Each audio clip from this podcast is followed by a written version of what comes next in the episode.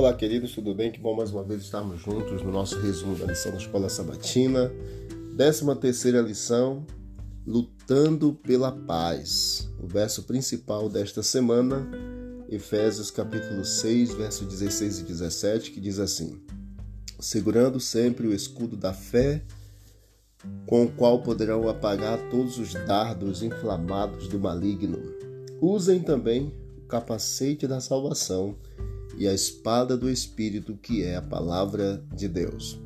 A batalha travada pelos cristãos, diferente de uma batalha qualquer, tem natureza e propósito peculiar. Seu objetivo propagar exatamente a paz, a fé e a salvação.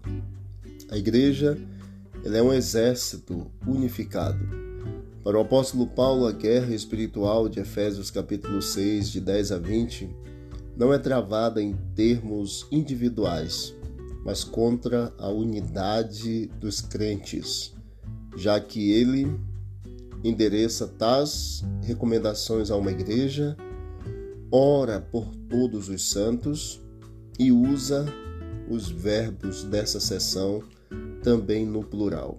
Então, para o apóstolo Paulo, a guerra espiritual não é travada em termos individuais, mas contra a unidade dos crentes. Por isso, ele usa esses termos como uma recomendação à igreja, oração por todos os santos. Ele usa também os verbos no plural, exatamente mostrando a importância de um trabalho coletivo para alcançar a vitória. Ao listar e descrever a armadura de Deus como itens individuais, aí nós vemos cinto, couraça, sapatos, escudo, capacete, espada. Paulo ele não pretende descrever um guerreiro solitário. Em grego, ele usa os verbos na segunda pessoa do plural para se dirigir a um exército inteiro. Sejam fortalecidos, disse Paulo, vistam-se com toda a armadura de Deus para poderem ficar firmes, porque a nossa luta peguem toda a armadura e fiquem firmes. De fato, todos ou a maioria dos outros verbos que Paulo usa ao se dirigir à igreja, então, estão no plural. Isso quer dizer que Paulo retrata diante de nossos olhos o glorioso exército de bravos soldados de Deus totalmente equipados para uma missão. Mas qual é a missão desse exército? Eles estão blindados e prontos para proclamar ao universo uma mensagem de Deus, a mensagem de que ele traz paz ao universo. As pessoas na terra também serão beneficiadas.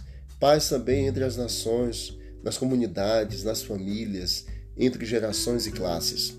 Contudo, essa paz não é alcançada por meio de concessão ou sincretismo em que todas as partes no conflito garantem a aceitação de uma parte de sua, sua própria visão de mundo, seus valores e seus projetos.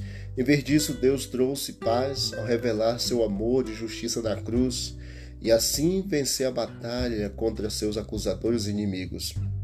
Quantas pessoas aceitam, quando elas aceitam o que o Senhor Jesus fez na cruz, Deus alegremente as abençoa com a justiça de Cristo. Essa justiça e esse amor traz paz entre os seres humanos e Deus, entre as pessoas e para todo o universo. É essa paz que os cristãos proclamam. A história das nações, das religiões, da cultura, da filosofia, da psicologia, da ciência mostrou que não há outro caminho para alcançar a paz. Pelo fato de que os cristãos experimentaram essa paz na vida, na família, na comunidade, na igreja, eles podem proclamá-la a toda a humanidade e a todo o universo. Durante esta semana, nós vamos ter quatro temas em especial relacionados ao estudo. O primeiro deles, a igreja está envolvida no conflito cósmico com a missão de proclamar o evangelho da paz.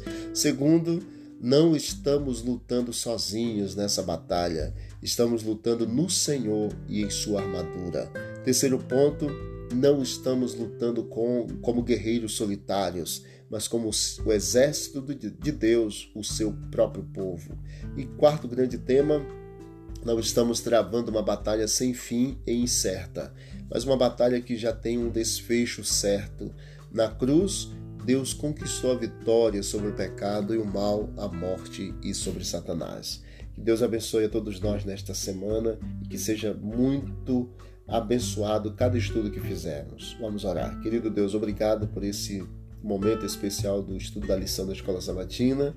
Continue conosco, nos ajude, ó Deus, nesta batalha e que proclamemos o Evangelho da Paz em todas as nossas oportunidades neste mundo, em nome de Jesus. Amém. Deus abençoe a todos e vamos que vamos para o alto e avante.